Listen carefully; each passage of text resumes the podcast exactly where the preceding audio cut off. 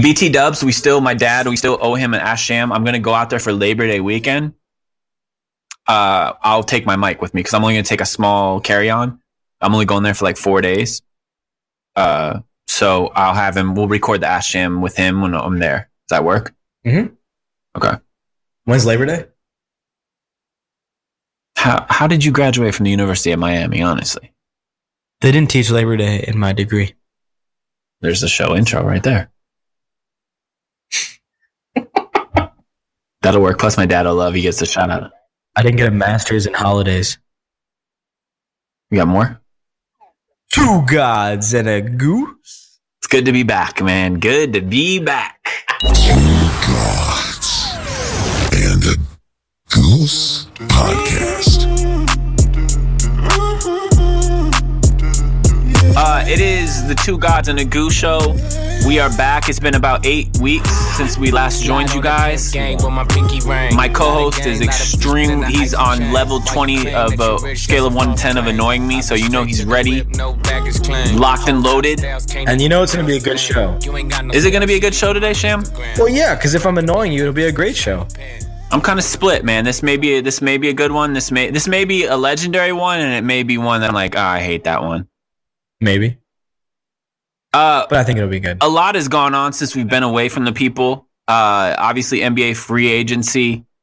We'll get into that in a second. Uh, before we start, always like to let the people know where they can find us at, Sham. Yeah, you can find us on iTunes and Stitcher. Just search Two Gods and a Goose.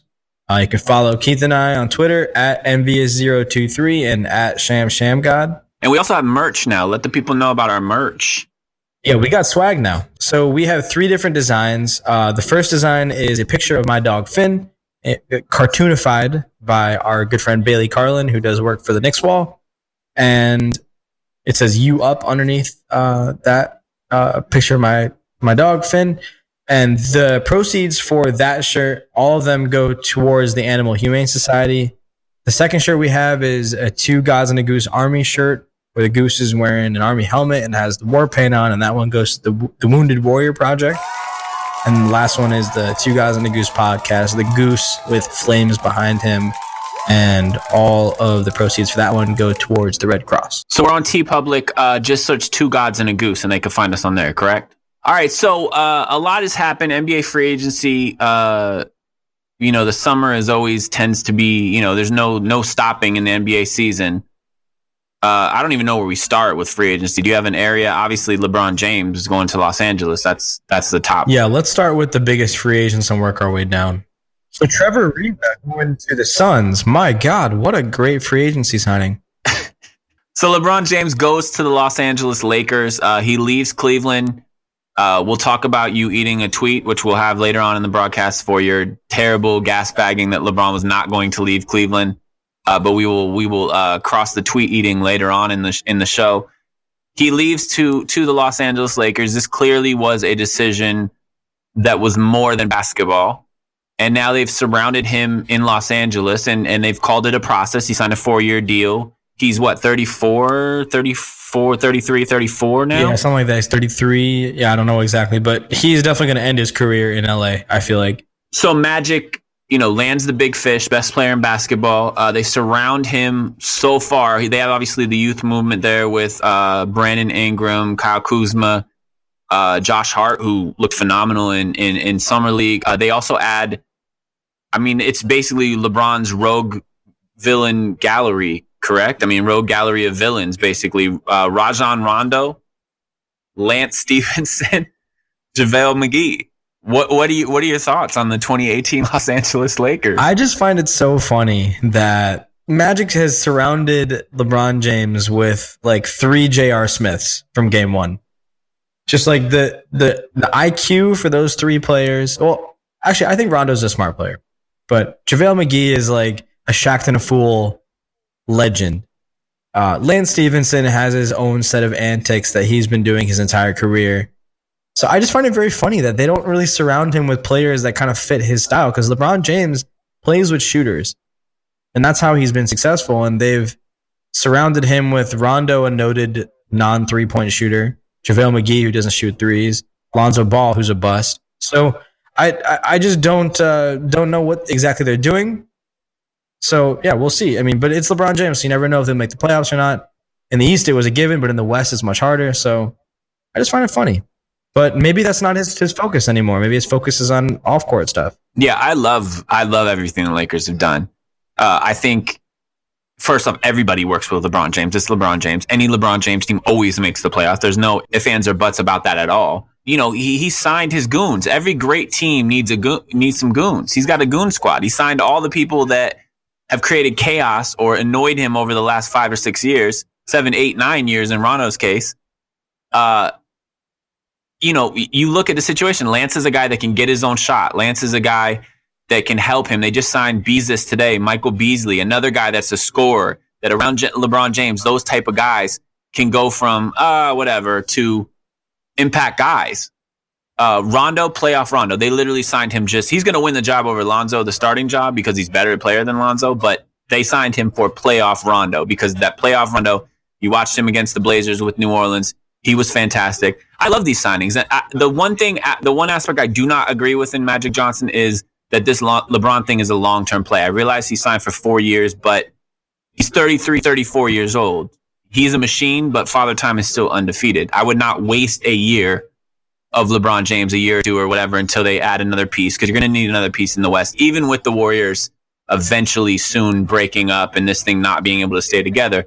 You still need more, and I'm not. I'm not with the. Uh, you know, wait a year or two or slowly put this thing together. But I, I, like the free agency signings that they got there. I, I just don't know how those pieces fit together because Lonzo Ball isn't a really good three point shooter. He can't shoot from the free throw line. He's generally a bust. Uh, Rondo can't shoot from three either. I, I just don't see it. Like if LeBron brings the ball up the court and Rondo is on the court with JaVale McGee and uh, Julius Randle walked. Well, the, the, the JaVale McGee signing was just to keep him away from Golden State. That backfired on them, and we'll get to that in a minute. But that was the sole. JaVale McGee probably won't see much time on the on in that in that rotation. He, they were just trying to keep him away from Golden State because he was that piece with those other four guys in Golden State that just was annoying you. He would go up and I mean, what did he add a six for six quarter in the finals? I mean, that type of stuff is is will kill you. Well, I mean, I just look at uh, like if you look at the the Cleveland roster from last year and you look at the Lakers roster going into next year, I feel like Cleveland is a better roster or was a better roster last season than the Lakers going into this season. At worst, they're pro- like probably equal. And saying that, like going through the ringer in a tough Western Conference, I don't know if that team really gets past like a seven or eight seed. Obviously, you're not going to put them above. They're not going to be Golden State or Houston but after that, I mean, I think they can compete with any of the teams that are, you know, that are in place after that. But I, I will say, I'm cautiously optimistic about Josh Hart and Brandon Ingram and the and and the, the Kyle Kuzma. These guys are young players that may end up being good. Uh, but I'm telling you right now, guys like Lance Stephenson are, and Rajon Rondo come playoff time are going to have a huge impact on the game. And a guy like Beasley, he's a guy that you put his skill set next to LeBron James. LeBron's how LeBron plays could end up making that guy look a lot better. He could score the ball, period. Michael Beasley can score the ball. And this last Cleveland team you had, you didn't have a lot of guys that could score the ball, period. Yeah, they lack shot creators in general. But Michael Beasley isn't really a shot creator. He's a guy who can spot up and hit threes. Michael Beasley puts the ball in the basket, period. I mean, that's fair. Let's see. I mean, I also am of the opinion that LeBron will not play 40 minutes a night like you played in the playoffs and towards the end of the year. No, yeah. I, and when I you're not playing 40 minutes a night, I don't know if you look at the rest of that roster and you see like, okay, that's a winning team without LeBron. I don't think it is. I think they're worse than last year without LeBron because they lost Randle, who was a good player for them. Yeah, the Lakers they won 35 games last year with a with this similar lineup. You add a couple vets, you add a couple guys, and then you add the best player on the on the planet. This is obviously, I'll say it again. This is not a finished product, not even close to a finished product. This is not a contending team. But this is a team that's obviously a playoff team. This is a team that's going to be fun to watch. They're going to be entertaining at the very least. Uh, you know, and and you have to think people are going to want to play with LeBron James. So, you know, what is the next big piece to to land in in Los Angeles? And the NBA is always better when the Lakers are good. My best years are when the Lakers weren't good. They lost uh, in 04 to my Pistons. So I like how you just made it your Pistons as if that wasn't a championship yeah, for both of us, but that's fine. Uh, the second the second big piece to to or the second big transaction, I guess, this summer uh, was the second best player in the NBA. Kawhi Ooh. Leonard going to Toronto from San Antonio. He's the second best player. Don't debate me on that. Uh, so he goes to Toronto for a package from Toronto that included De- DeMar DeRozan. This was something that, I, to me, it was a no-brainer for both teams. Uh, there was a lot of issue I saw on sports on the uh, NBA Twitter. Some people had some pr- issues with this.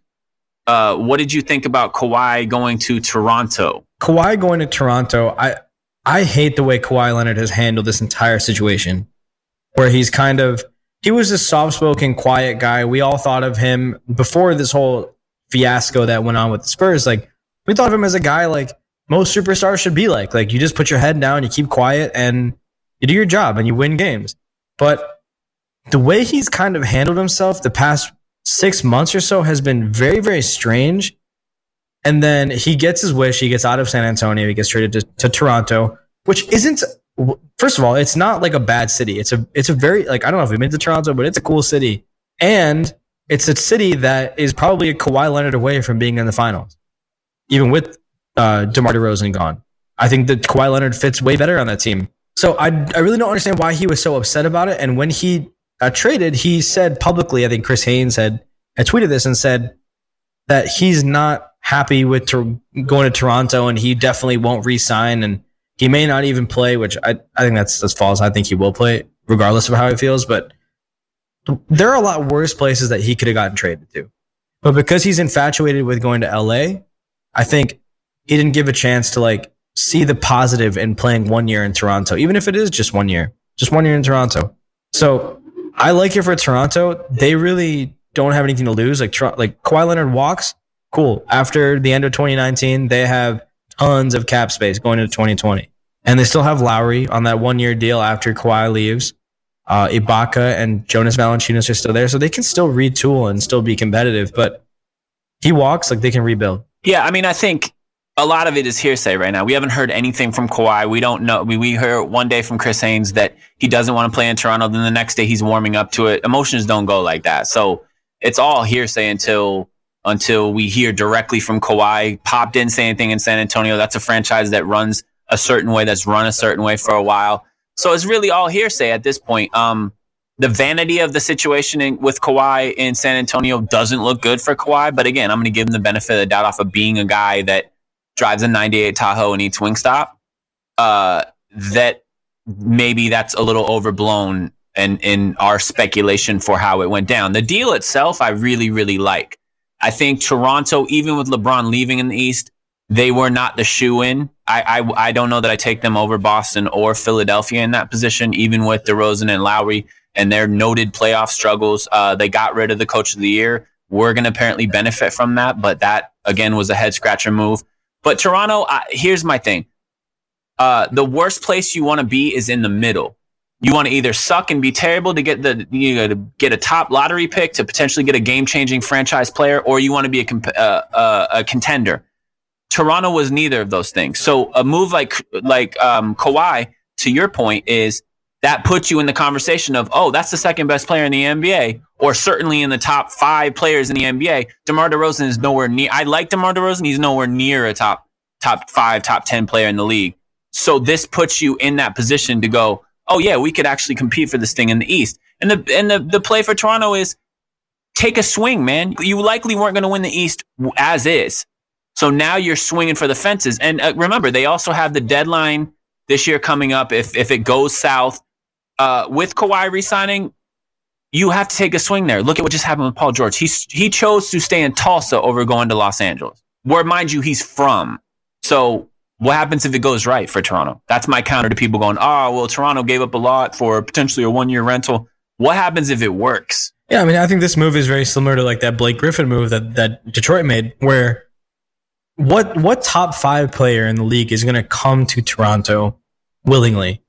And this was really their only chance at, I mean, getting a top five player in the near future. I mean, they can obviously develop one, but they didn't, you know, they don't have one currently. They haven't had one in a long time.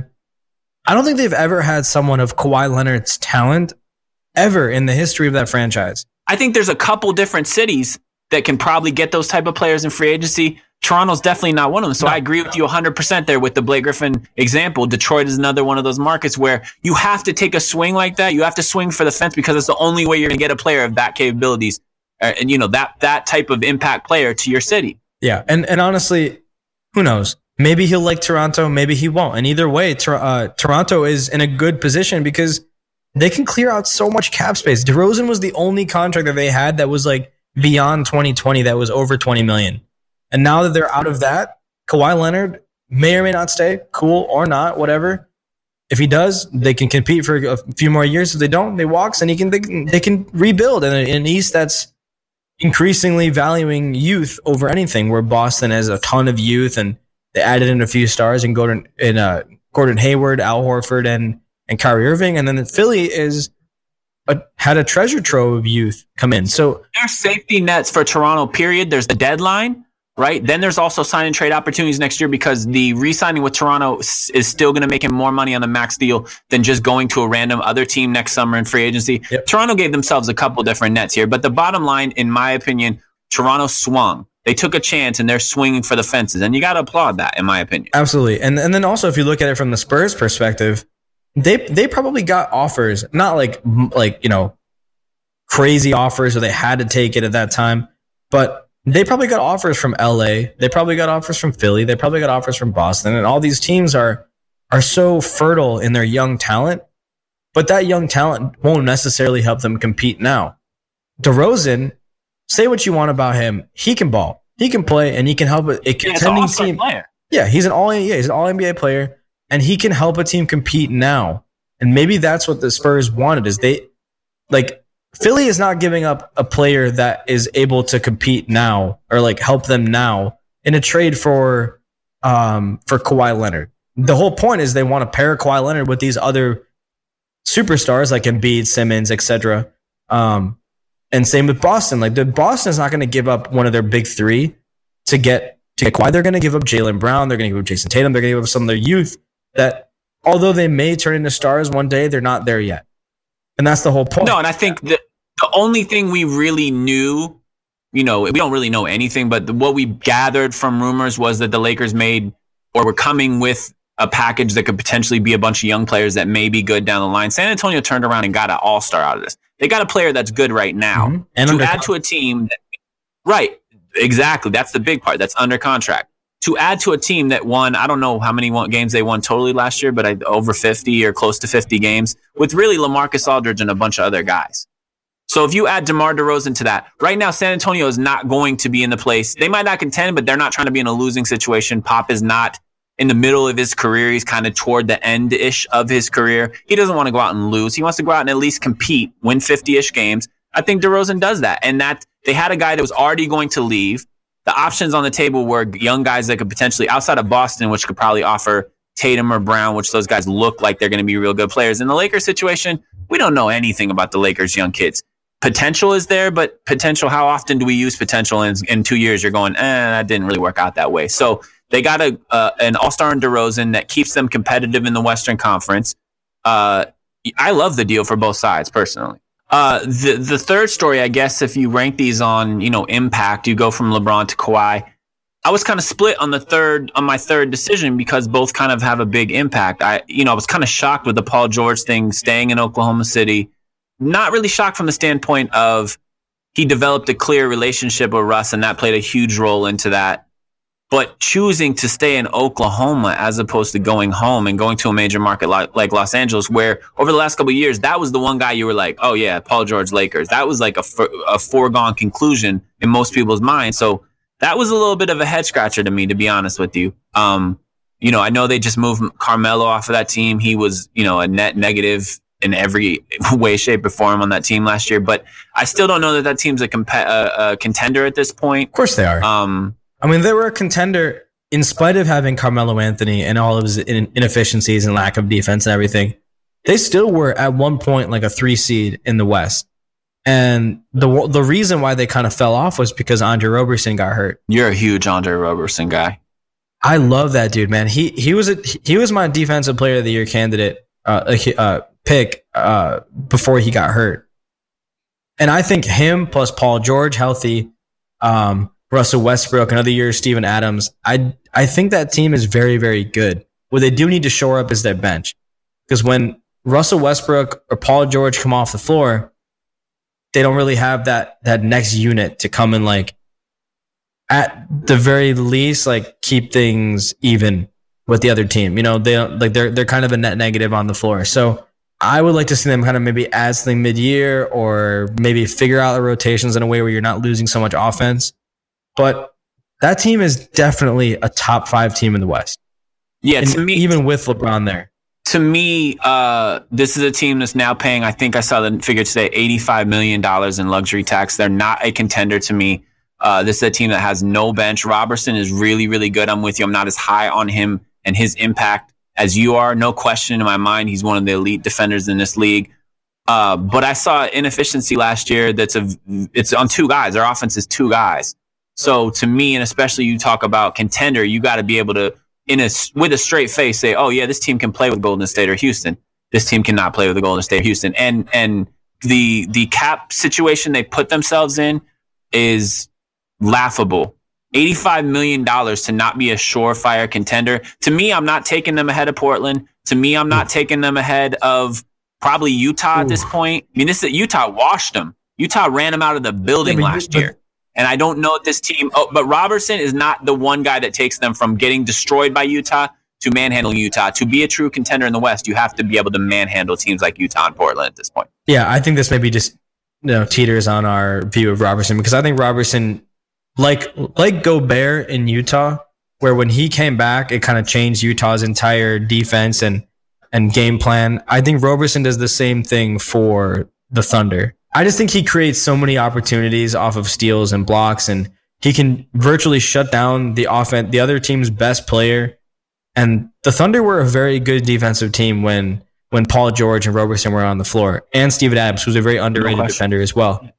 No, no question. So I I just feel like they still are at least at least a top five team in the West, at least, and I think that's worthy, especially in Oklahoma City, where I mean, besides Paul George, what other major free agents have chosen Paul like uh, chosen Oklahoma? Oh, City? yeah, yeah, yeah. No, no question. Yeah. I mean, get, retaining Paul George was a huge win for themselves.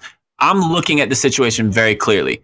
If you're a content, Robert Roberson is not the the difference between getting run out of the building and man by Utah and manhandling teams like Portland or Utah that are the right there at the four or five ish spot in the West. If you're not manhandling Portland or Utah, you're not a true contender because that's what Houston and Golden State would do. If you're not a true contender, why are you paying $85 million in luxury tax? What else do they do then? Do they do they just rebuild and start over? they're one of those teams that are just they're just a treadmill. They're they're they may be a top five team in the West. I'm not I'm not discrediting what you're saying. They're not a contender. Period. Oklahoma City is not a contender in the West, and they're paying 85 million dollars in luxury tax. Well, in the Golden State era, there really is only one contender in the West. Yes, Houston agreed. There are two contenders in the West: Golden State and Houston. Period. You saw what happened with Golden State and Houston last year. And I told you Yeah. for months what was going to happen. Houston had them beat, and then Chris Paul's, you know. Hamstring popped That's out. not my fault. Chris Paul didn't stretch before the game. I didn't say it was your fault. I'm just stating what was occurred. Golden Yeah, Houston had Golden what- beat. I'm just stating what I knew was going to happen the entire time. The Houston Rockets missed 27 threes. Right. We're not going to replay that, uh, but I'm glad that we brought up the Houston thing because uh, they they lost two guys that I think I think this is going to have a major impact on the Houston Rockets and losing Trevor Ariza uh, and Luke 17 names.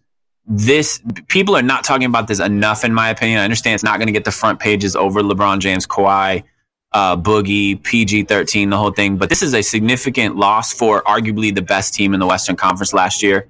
Uh, and and I understand there's Melo talk. There's talk of Carmelo going to Houston, and and uh, you know the narrative is, oh well, you lost Ariza. Well, just plug Melo in there. Nah, this is going to be- have an impact on Houston bigger than people think, in my opinion.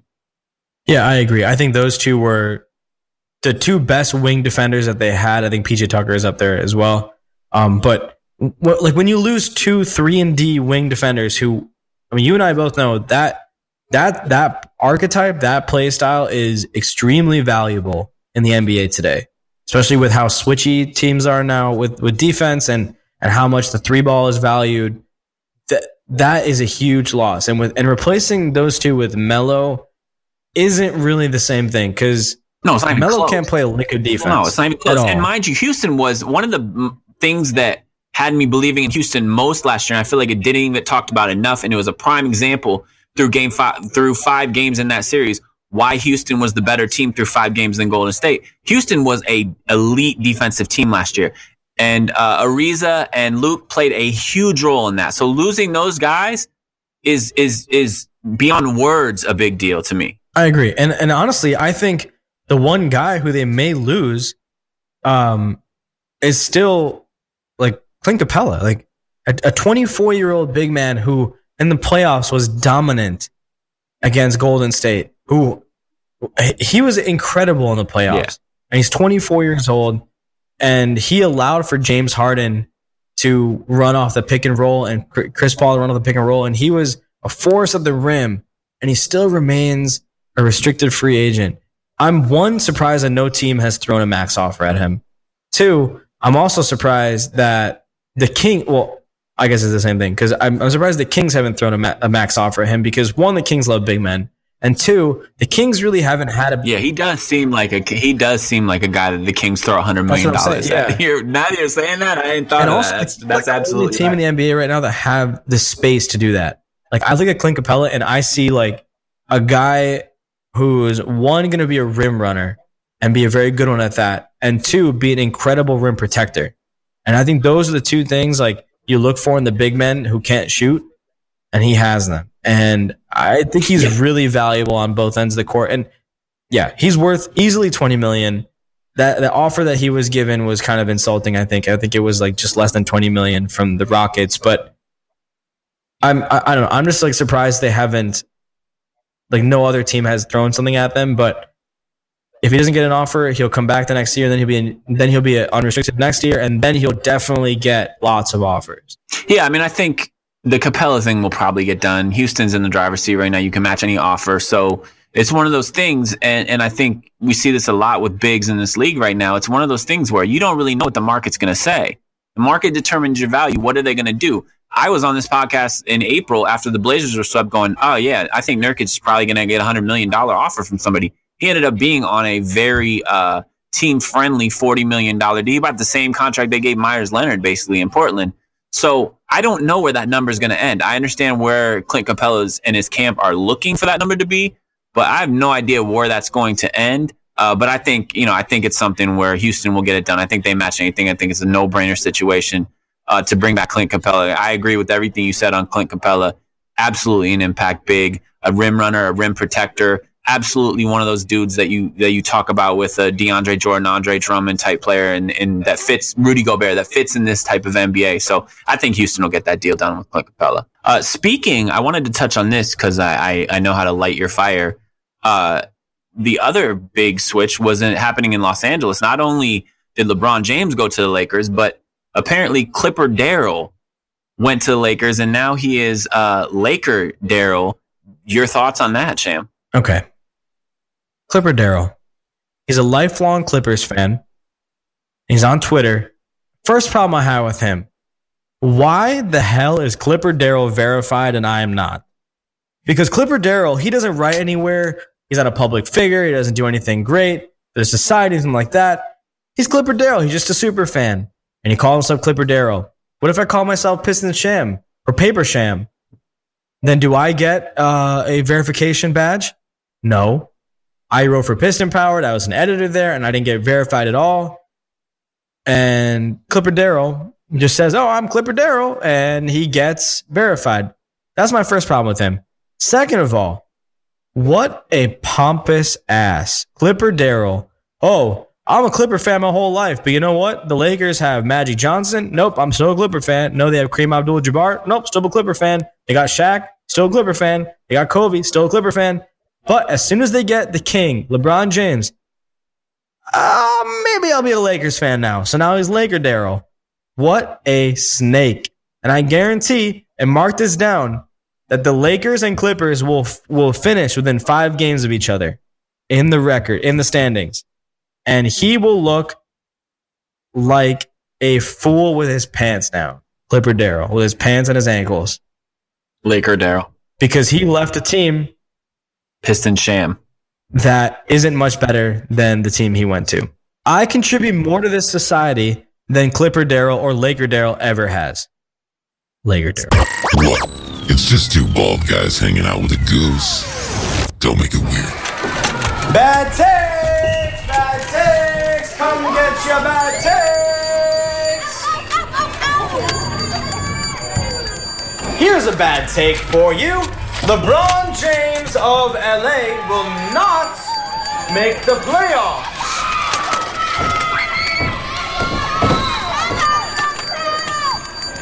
Here's another bad take for you. Pineapple is an overrated fruit.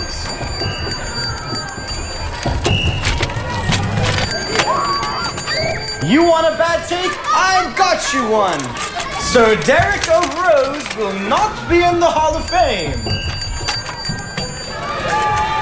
Bad takes, bad takes, come get your bad takes. Two gods. And a goose podcast. Speaking of paper sham, uh, I wanted to move on. Uh, we that's a lot of sports right there that we just got into that first segment. I wanted to move on because when we were off, uh, we both kind of went and visited family. We both spent some time on the West Coast.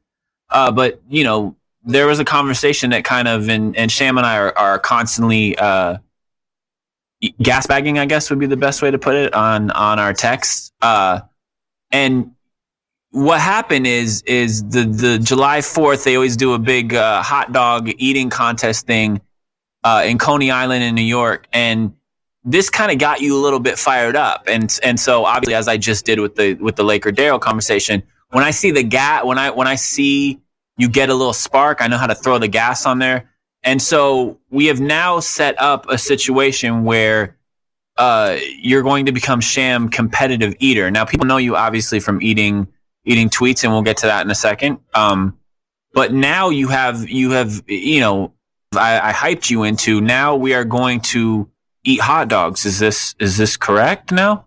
Okay, well, let me just give you the backstory because I was watching this this July Fourth extravaganza at Coney Island.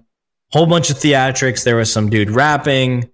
Uh, the the MC for the event was very you know outgoing and introducing these these different hot dog eating competitors uh, as if they were a starting lineup for the Lakers, and each one walked up and they were maybe the middle aged and some were a little heavy set, some were skinny. They were all different shapes and sizes. And then this guy walks up, this old guy, 60 something years old. His name was the Locust. And he didn't, he's had to be super, he was very old and he was very slow. And he took his sweet ass time to get up on the stage and wasted maybe five minutes of my life watching him. He didn't shake hands, he didn't wave, he didn't do anything interesting, just very boring. The locust.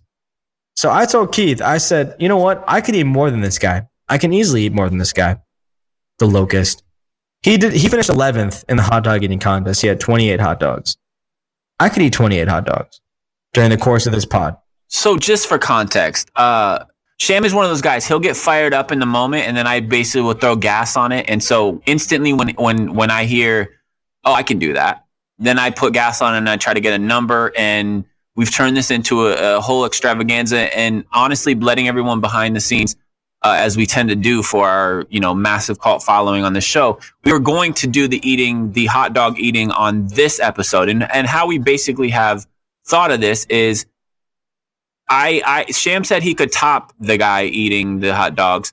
You know, then then Sham said I could eat thirty in ten minutes. I, I you know I kind of was like, all right, well let's just make it over a whole show. So instead of doing it on this show because you wanted to, uh, I didn't want to. create an event. You you like to you like to let's be honest. You like to create events out of these out of these type of things. So we're going to set this up properly week of for the next pod.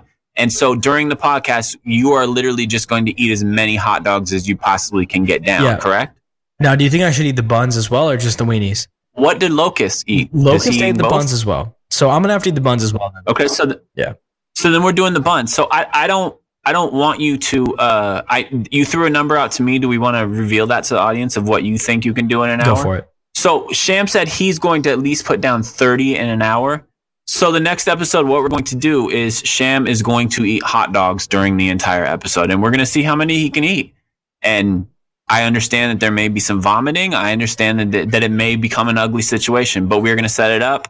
We're going to get a, you know, he has a huge grill. We're going to put all the hot dogs on there. We're going to post it all on social media. The next episode is going to be the hot dog extravaganza. And we have a new sponsor for that. So the the sponsor for oh, we have a new sponsor. Yeah, for Okay. the so the sponsor for the actual hot dog eating contest was Nathan's, and so we reached out to their direct competitor, Oscar Mayer Weenies, and they have agreed to sponsor us in our event. So next, Did they give us a promo code? Uh, I'll have to reach out again. I'm pretty sure it's uh, it's Weenie. You get uh, six point nine percent off. So we're looking forward to that event. Yeah. But we still have an event to do today, and let's get to that now. You have a history of paper eating. It is something you have kind of made your name off of. Paper Manning. And we have to face the music. It is time, Sham, to face the music. I know you're going to do a uh, make a huge thing of this. We're going to do a Periscope live, uh, a live broadcast of this. I'm just kind of standing back, hoping that you know I have 911 on speed dial on this on my cell phone right now. I don't know how this is going to go. You've eaten paper before, but uh, I don't know why you would want to do this again. Our doc, uh, Dr. Chu, said probably don't want to do this. Uh, Laz on Twitter tweeted today, said, Why eating tweets as a wager? You could literally do anything else. We're all literally wondering why you continue to do this to yourself. But nonetheless, you have to pay for your bad tweet. Would you want to let the people know the tweet you're going to eat right here? Well, give the background on it and let them know what the tweet actually is. So, if you were around a year ago when I kind of grew in popularity, I um I had made a bet about the Pistons roster and it ended up being I ended up being wrong, pretty wrong. So, I had to eat a tweet back then and that's kind of how I gained my popularity and kind of broke my way into the blogging sphere. But now I decided to make a different bet about LeBron James, and I was so sure during the playoffs things were going well for him um, before the finals, and I had tweeted, I said, if LeBron James leaves Cleveland this summer, I'll eat this tweet because I thought genuinely he was going to do like a one one. Now, mind you, LeBron was always going to leave Cleveland. That was that was obviously known by most Yeah. people except for now you. we know. And now we know LeBron James was going to leave Cleveland regardless of what was going on. But I had a I had a a good feeling that he may stay, and I ended up being very wrong. So I made a bet. I said I'll, I'll eat this tweet if um if he leaves, and you know he left. So he's in LA. If we did this before, what were the effects of the last tweet eating situation? There were Right. ramifications last time. Do you want to kind of let the people know what happened last time? Yeah. So last time I ate the tweet, I I didn't eat for two or three days. I did not feel well at all. I consulted with our two gods and a goose doctor. He had he had indicated to me that that wasn't a um a, a proper thing to do. It's not very healthy. There's no nutritional value in paper. I disagree. You know, I I felt full. So there's something in that I think, but um definitely uh was not healthy uh, from his perspective. So, what better way to, to you know commemorate the the year anniversary of my tweet eating by eating another tweet? So, So, so Let's do we have the condiments and everything? Last time it was a big uh, dramatic production. nope, no so condiments. What are, you, what are we drinking? No There's condiments. some sort of liquid to to get it down. I, I imagine. So- paper, I imagine yeah, eating so- paper is very difficult to to do. So, what are we? How are we doing the liquid over there? Uh, so I have dry paper, just the just the plain old Xerox paper. Shout out to our new sponsor, Xerox, uh, ten percent off um, if you use code constipation. Um, and uh, yeah, so I have some whiskey here in in a in a glass, and I have the paper in front of me. So yeah, it, it'll just be dry paper and whiskey. That's it. Okay, Breakfast of Champions. So I'm going to narrate this the best I can, but Sham, as I explained to you before we before we started this segment, reminder uh, because you're not good at this whole radio thing. This is a audience that might not be watching on Periscope. There is right now on Periscope. How many? We have 19 people on Periscope watching right now. So I I imagine 8,000, 9,000 people listen to each episode. So the, there's probably you know 8900 people that are missing from this explain the taste explain everything for the radio audience that's not listening that's not watching you eat it Yeah. So as I eat, I'm gonna have to yeah explain what it tastes like, what I'm going through, what I'm feeling, um, and I will. I'm I'm pretty good at radio, so I uh, you know I think we'll be fine. So here is the tweet, guys. I had printed it out right here. I don't know if you can see it. So he's eating a basic piece of paper right now is what's going to happen Yeah, it's about it's about a third of the of the paper um, at the top. so this may turn into me doing the rest of the the podcast the rest of the episode by myself you may we may have to have i mean the phone is set up here so i i have 911 if we need to do this you know you're going to eat two pieces of paper right now so Do you have my emergency contact? yes uh, yes i'm all set Okay. hey i'm i'm on it Okay. So should we go ahead and get started? let's get started Feel free, audience on Periscope, to ask me any questions and topics you want us to talk about. Um, yeah, and we'll just talk about it. We'll kind of hang out, have a good time over some. Uh, you can hear that on the mic, right? Yep, there's the there's the tweet. He's now eating that. So I don't know if you've eaten paper before, but it doesn't really break down in your mouth. It just kind of like I have not. goes up into like a little ball. I don't know if you've done the spitballs and stuff. You're pretty old. That probably was what you guys did for fun in the 80s. But um, so yeah, it just kind of, it just kind of like I don't know if you can see it in Periscope, but it just kind of rolls up into a little ball. It doesn't really go anywhere. If I keep chewing it, it just continues getting pushed into this little ball. And honestly, the way I did it last time, you just take it down like a pill because it's never gonna break down. Take it down like a pill. Ugh, That's the first bite. The first bite's always the hardest. So how did that how did that go down the first bite? That seemed like it was a struggle. Yeah, uh, you know? It actually did um, break down. It split into two, so half got stuck in my teeth, and the other half uh, went down. Ugh. Yikes. Yeah, but but actually, there's a question. So the drink, the drink I'm having right now, I actually have Disaronno, which is like an like an Italian amaretto over ice. That's just straight. I love it. Pretty simple. But here's the other other half of that tweet. Get close to the mic so they can hear. Okay, there he's. Yep, he just took the tweet. Now he just took the a shot to the head. That how'd the second one go down, Sham? Uh, it's uh, it's slowly getting easier. I think by the end of the night, I'm going to be eating reams of paper. By the way, we've went from 19 viewers on Periscope to 13. Apparently, six people were like, "I can't watch this," so they they've quit. I got some opinions on Trae Young. I think he's destined for greatness. You know why? Because his No, hair is why? awful. We're not doing the hair discussion. We're, I've already outlawed the. I've already cut this hair discussion thing. It's not something we're talking about. Just because you're eating a tweet doesn't mean I'm going to turn around and we're going to do a hair discussion. It's not going to happen. I mean, all the greats are either bald or they have awful hair. You look at LeBron, Kevin Durant, Michael Jordan was bald, Magic Johnson ended up being bald. Trae Young is destined for greatness. Find me one great with good hair. Can't have it all. He just he just ripped off half the tweet and downed it. This is the biggest piece he's ate so far. Mind you, the tweet is Yeah, this the is tweet probably, is yeah. basically half a, a p- page of paper. So he he just ripped off a huge part and took it to the head. He's getting more confident as we go along this eating of the paper thing. Yeah, I'm going to be a paper eating You really are a paper by the end of machine, honestly. paper machine. Paper machine. That's my that's my middle name.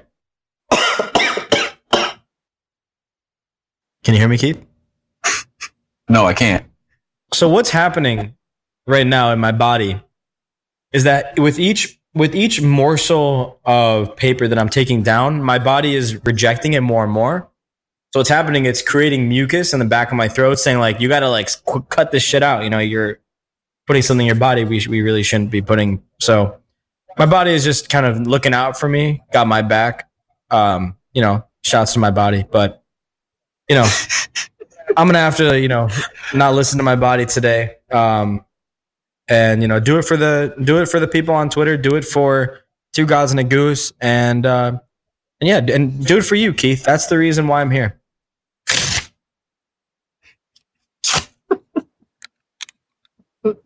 mm-hmm. Damn. All right, so we're washing down this last piece right here, right? Yeah, yeah, guys, it's getting harder. If you can harder, see his face right now, guys, it, it is starting to become a struggle. I can see it on his face. What do you think of Yeah, Bees you? the Lakers? You know what I think you should do right now? I think you should It's get off some hot takes while you're eating the paper. Bees in the Lakers isn't going to move the needle one way or the other. Beezus. Yeah. Michael Beasley. Play with LeBron James. LeBron James makes a lot of people very, very good. Makes people around him better. Maybe Beasley's an all star this year. Who knows?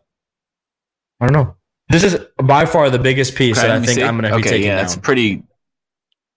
It's about the size of a pill. Yeah, he's rolling the say, tweet like up a- into a ball right now. So this is the size. I'd say that's the size of a, a pretty good sized Yeah. pill, like a one a, a men's one a day pill. Yeah, like a men's. Yeah, exactly. Like a men's one a day pill sized paper. In fact, if you had this once a day, you would build up your paper tolerance, and you could be then you could do this all the time easily. After a year of having paper pills, then eating paper would Okay. be no big deal at all. Let's do it. Ooh, that was cold when I put it back in my mouth. Oh my god, this is making me nauseous. That was a huge piece. Last piece going down. So overall, let's last one was recap tough, uh, yeah. your your tweet eating. You know the eating of the bad take. How did that How did that go for you? Explain to the to the audience listening.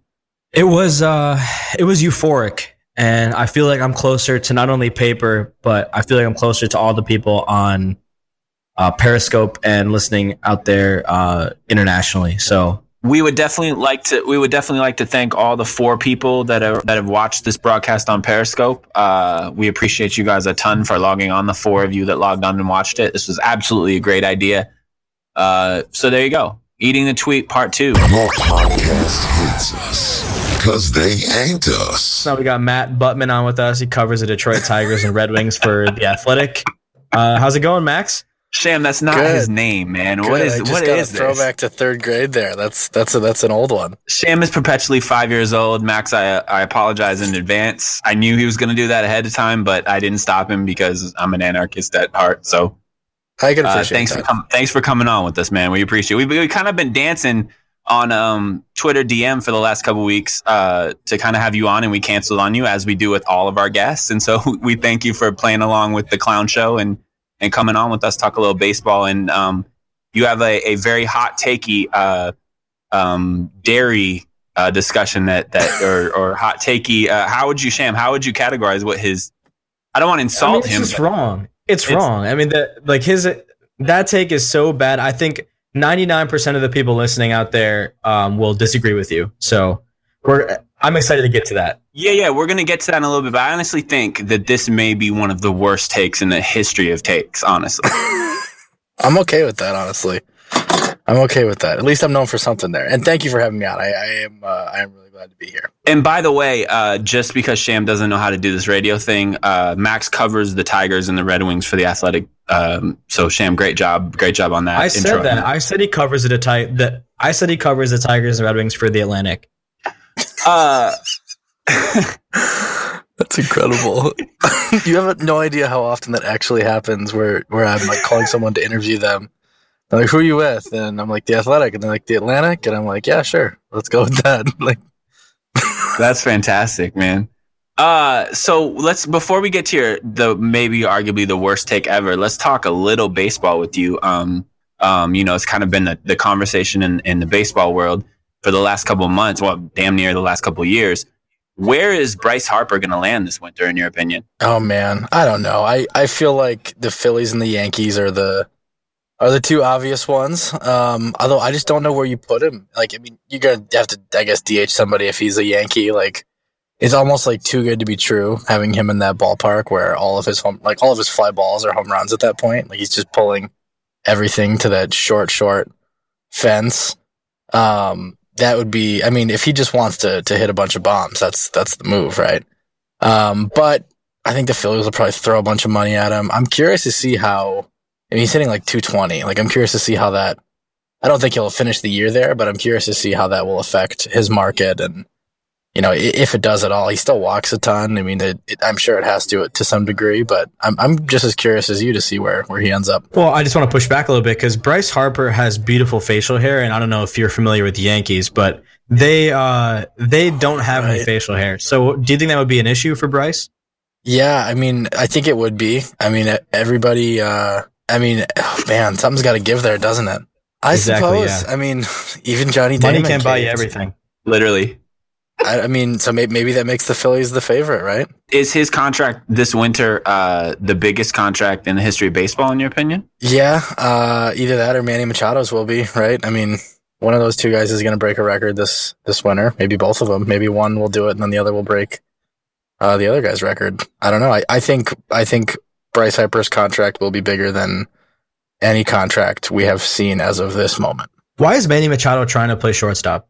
Can you answer that for me? Because he's he's been a pretty decent third baseman up until this year. I can't answer it with any degree of certainty, but I would assume it's like a pride thing. Like he came up that way, and you don't get to be an athlete at that level without just having the most confidence in yourself and the most like need to to do the things that people say you can't do. You know, so I assume that's got to be a part of it. Is people people wanting him to not be a shortstop has to has to feed into this desire to like to prove them that like yeah I can be a major league shortstop. Uh, Max Bultman with us. He covers the Tigers and the Red Wings for the Athletic uh, on Two Guys and a Goose. Uh, I saw a thing recently, Max, and I and I wrote this down because I knew we were going to have you on. Uh, I saw a, tweet from somebody saying Major League Baseball ranks number one in cable prime time in every U.S. Uh, MLB market except for Miami. Now, full transparency, you and I haven't spoke, but I live in Miami. Um, the relationship between baseball and Miami is is really weird to say the least. Obviously, is baseball ever going to work in Miami? Um, I did a summer as an intern in Miami, so I have covered several games at Marlins Park. Oh wow! Um, I, I I like like Marlins Park. I enjoy it. I mean, the home run sculpture is what it is. I wish they'd uh, take the roof down and open the open the ballpark up a little more often. I think baseball can work in Miami. I mean, it, it's it, like they've won a championship there. I, I, was I was very young when they won a championship. Do you remember like what what was the the fan engagement level like when they were really really good? I think a lot of the issues with baseball in Miami is because of the distrust. I mean, they have the stadium situation, and then I mean, it, you know, there's a li- a long list of almost betrayal from the Marlins to the people of Miami, and I think some of that comes. Y- your point is the bottom line. If they win, people will like them, but I, I've lived a couple different places. I've never seen a relationship that is as bizarre as the relationship between baseball and Miami here. It's weird. Right. And like like Stanton and Jose Fernandez, like when I was there, I was there when Jose Fernandez was still alive and was still pitching. Like to me, like those two guys made everything work. When Jose was pitching, it was Jose day. Like everybody was like fired up. Parents were bringing their kids out because that guy was electric, right? Like it goes back to the star quality. He was so fun that the the the press conference after his start, he came in. I'll never forget. Like he started like selfie camming, like videoing his own press conference. And like in baseball, that's uncommon. Like that level of of of personality uh, in like a post game press conference kind of setting. And also like the fact that he was doing a press conference, like that just is not as as big of a thing. Like you go in the locker room, right? But he like had a press conference because there was that many people who wanted to talk to him. I guess I don't I don't know the reasoning, but um, when he was pitching and when when Giancarlo Stanton was just hitting bombs, like I, I mean, to me, when those things are happening in Miami, there's a reason to go to a game. Like, why should someone go to a Marlins game right now? Honestly, like Starlin Castro, JT Realmuto, you know, Realmuto's a great player. He's a great catcher. I don't think he's going to sell any tickets, is he? No, and then that's the problem right now. If you look at Marlins Park, it's mostly blue seats. Um, yeah, so hundred percent. It's it's terrible, and it actually it reminds me of a dark time in in the, with the Tigers, and we have Max Bultman on, who covers the Detroit Tigers and Red Wings for the Athletic, on with us. And I just wanted to get your take on that because the Tigers are now entering a period of rebuilding, and it's something that they really haven't done in a decade after they've kind of like pretty much bought and constructed this championship team so quickly. Um, you know, from pretty much 06 on like wh- like what's the reason to go to a game at Comerica Park now? Because there aren't really that many stars left. Cabrera's out for the season, um, mm-hmm. and Verlander is gone, who was a, a guy in Detroit who everybody really loved. I mean, far be it for me to tell them they should. I mean, I, I mean, the majority of the people there are not there because they're there to see a win. Like they're there because they like being in a ballpark and they like spending time outside in the summer and maybe they just like baseball. They want to see the visiting team. You know, like people came this weekend. Maybe they just wanted to see Chris Sale pitch.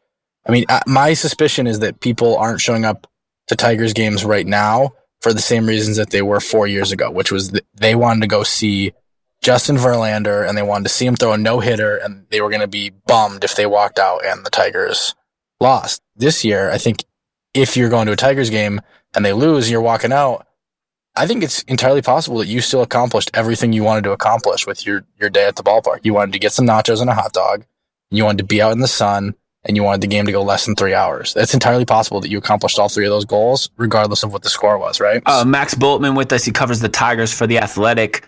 Um, so we just passed the midway point in the season, heading into the fall. You know, things always start to get a little more serious as we as we head toward playoff time. This is a simple question. So far, to me, it's been a three-team race.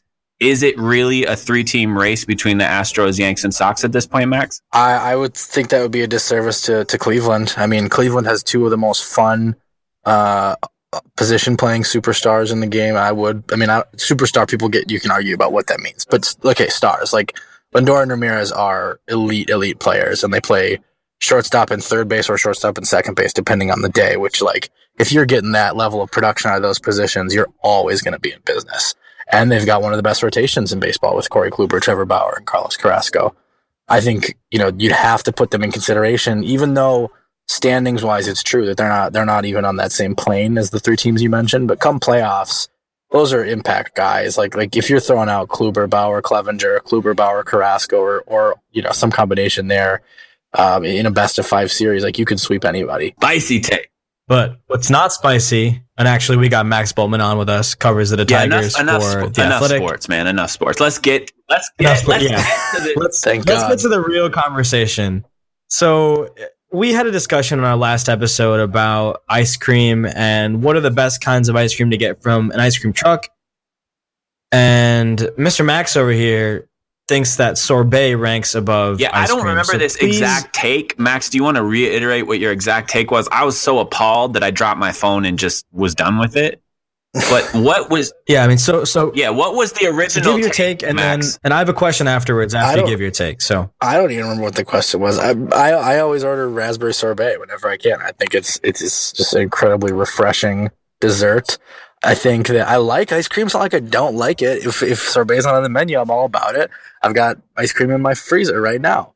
But I think like if I'm like out or something like ice cream's heavier, it's gonna weigh you down. You can Blasphemy. eat more sorbet because it's like lighter. So I actually so if uh, if my editor listens to this, uh, when I was in Miami, my editor uh, was a woman named Kathy, and there was this like ice cream shop, like this like legendary. It was in Fort Lauderdale, like this legendary ice cream shop in Fort Lauderdale, and she talked about the whole summer.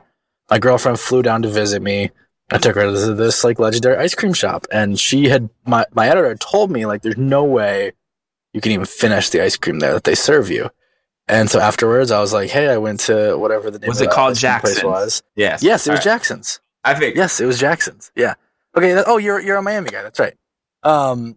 So yeah, I went to Jaxson's and I got I got sorbet and I finished my sorbet. Or I, it may have been sherbet. I don't know what it was. It was you know something fruity. okay, there's a pretty big And, distinction uh, there between sorbet and sherbet. time sherbet. out. Time out. Sorbet is just like whipped Hold on. fruit. Sham, hold on. yeah, exactly. I like sorbet better. I like sorbet better. I'm not saying there's not a distinction. I'm just saying I I got either whichever one they had. So, the just for context, the people that have never been to Miami, Sham went to school at University of Miami. Sham knows what Jaxson's is. Obviously, Jaxson's is a legendary ice cream shop, as Max said, in Fort Lauderdale. They give you servings that are absolutely ridiculous. It's, it's you literally have to prepare for battle when you go to Jaxson's. But it is blasphemy. It is borderline. You should be fined if you went to Jaxson's and ordered sorbet. it might have been sherbet. It might have been sherbet. That doesn't make it any better. I mean, either way, either way, it's pretty egregious. yeah, Yeah. maybe I should be put to death. I don't know. Yeah, Um, last meal, you're probably gonna have. But she sorbet. was she was livid because I told her like I finished my ice cream and she was like, "Oh, like I'm so proud of you or whatever." And she, so I get into the office the next day and she's like, "So what kind of ice cream did you get?" And I was like, "I got raspberry sherbet or whatever." And she was like, "Are you kidding me? Like I was so proud of you. You like wussed out. Like that doesn't count at all. There's no dairy in that. Like you you failed." She still gives me shit She's for right. it to this day when we when we whenever we like exchange texts. I mean, I clearly that you guys are on her side, so I feel offended. Is this that. like a medical thing? Are you lactose intolerant? I was when I was a kid, so I, I couldn't have dairy until I was eight. So I like I don't drink milk um, because I never developed like a taste for it. I only very recently started like I, I've always eaten pizza um, since I couldn't since I like could eat dairy. So like I like pizza, but like when I was a kid, I would get like just like s- sauce and pepperoni on a pizza or whatever. I know it was weird, but like now I eat like cheese pretty regularly. So I feel like I feel like it's possible that maybe I was just a little late to the ice cream game, and I definitely when I was a kid was eating sorbet. Like when I was like five, like those are my memories of ice cream shops. So maybe I I can uh, weasel my way out of out of the criticism here with that. Nope. But like you know, I can eat both now, and I do eat both now, but I just still prefer sorbet. That uh, yeah, I don't, I don't, yeah, I, I, yeah, I feel like we're making, I feel like we're making progress because you're basically kind of backpedaling the whole sorbet take and kind of pleading ignorance to an extent. And now you're saying Now it's it's sherbet, sherbet. and I don't even know what yeah, you like don't, anymore. yeah, I'm kind of confused as to what I think you don't even believe in yourself anymore. What you were originally saying. I, I do. I'm just you're just making me question everything. I didn't think this was that controversial. I thought it was like a preference thing, like like some people like blue raspberry, some people like green apple kind of thing. Like you're just you're just picking shades of gray. But like the the level of vitriol here, and when I have the flashbacks to how mad Kathy was at me, now I really feel like maybe I am like a I bad mean, American or something. we need to have Kathy. yeah, we need to have. fine Ca- we should but- talk to Kathy. Uh, realistically, what you did, what you realistically did there was you went to like a legendary hot dog place and asked for a salad, or you went to a steakhouse and and asked for a salad. Oh, like I, I, man. Max goes to a brewery and asks for a Man. vodka tonic. I feel like I need to like board a plane to Fort Lauderdale. It's right by the Here's airport. thing, Jaxson's right Sham by the is airport. coming- I can just go back. So you don't want to bust?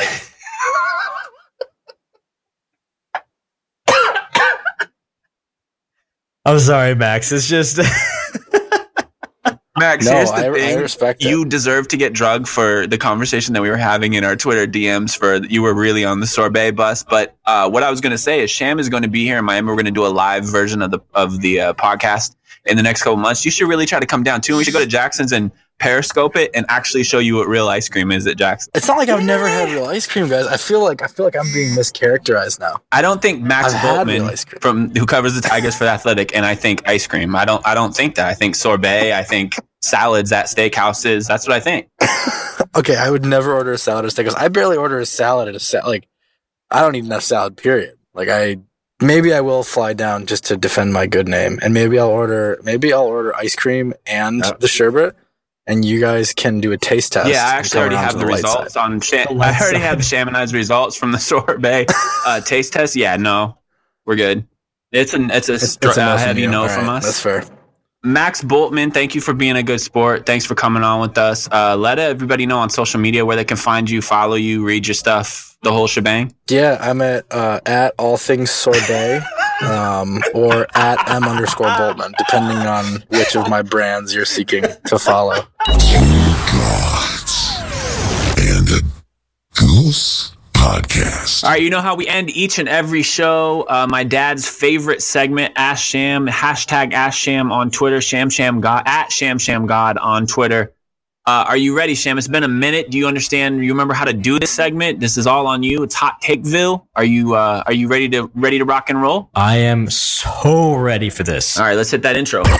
And now it's time for Ask Sham. Question number one: Bryce Harper won the home run derby. Where does he land this winter when he's a free agent? He lands where all the big free agents land. He lands in L.A. with the Dodgers. Magic Johnson gets another big fish. Uh, Magello Ball, I think he's like the fifth Ball brother or something. He shot 19 for 54, including five of 24 from three in his last game in uh, LaVar Ball's basketball league. Are you impressed? He plays just like Kobe. He's destined to be a Laker. Maybe he's gonna be better than his brother, Lonzo. was. More worthless Ross, Dolphins owner Stephen Ross or Ross from Friends? Dolphins owner Steven Ross. His sport is dying. His team is dying. Dolphins more like Dolph outs. Shout out to Koo from Pistons Twitter. Uh, he asked this question: Do you buy shoes in youth size? No, I got size nine. Coup. Uh, at jnick30 on. Twitter. At jnick30 on Twitter. Uh, asked, is Kawhi a top five player right now? Kawhi is not only a top five player, he's a top five bitch. Uh, news broke today that fake President Lard Lungs had his convos about paying off his porn star mistress that he banged while he was married to his current wife Melanie. Uh, his conversations were apparently taped by his former lawyer. Uh, do you have secret recordings of our combos, Sham? I have them stored away in a folder called Don't Open. Uh, at Joe underscore Truck on Twitter asks, do you use a stepping stool to reach things on the top shelf in your house? No, I am a man and I jump on top of the counter like a man. I don't use any stepping stool. Dumber humans, Neanderthals who lived 40,000 years ago, or current humans who have hijacked the NFL's kneeling for racial injustice and made it about a flag and patriotism. Dumber humans, the NFL's kneeling policy. Stephen Ross and company, they are they ought to be ashamed of themselves. What kind of policy is that? Take a note from the NBA. Uh, what did you think of Drake's new album, Sham? Straight fire. Uh, at Iman Slumpert on Twitter asks, what do you think of Henry Ellenson's progress uh, since he's been in the league? Iman Slumpert, let me tell you, Henry Ellison doesn't play a lick of defense, so he won't even be in the league for much longer if he can't even move his feet. He's bad. Uh, remains of bread baked 14,400 years ago were found uh, in Jordan. Uh, the real question when I read this, do you think Vince Ellis would eat this? I think he would eat it because the bread that he eats at Olive Garden is probably more stale than that bread. Uh, rest in peace to him, but uh, was Robin Williams overrated? Robin Williams has some of the greatest movies of all time. More worthless Roger. Uh, Roger from Doug or Roger Goodell? I'm not familiar with Doug Roger, but Roger Goodell definitely is one of the most worthless Rogers and Goodells in the history of this planet. Uh, when we were on a break, IHOP changed their name to IHOB with a B. Your thoughts on IHOB? IHOP changing the name to IHOB and then changing it back to IHOP and saying just kidding. They ought to be ashamed of themselves. And you know what? Nobody should go to the restaurants anymore. Denny's is our new sponsor. Use promo code FRAUD for 10% off your order. That is Asham, uh, hashtag Asham on Twitter. Uh, there you go, man. That is this week's episode. We are we are off our break now, so I, I assume a couple weeks we'll be right back at it. We have the big hot dog eating contest. He's going to eat 31 wieners. That's a big deal. Sham, uh, how do you feel about today's broadcast? Oh, it was awesome. Definitely top 10. We will see you guys on the next uh, episode.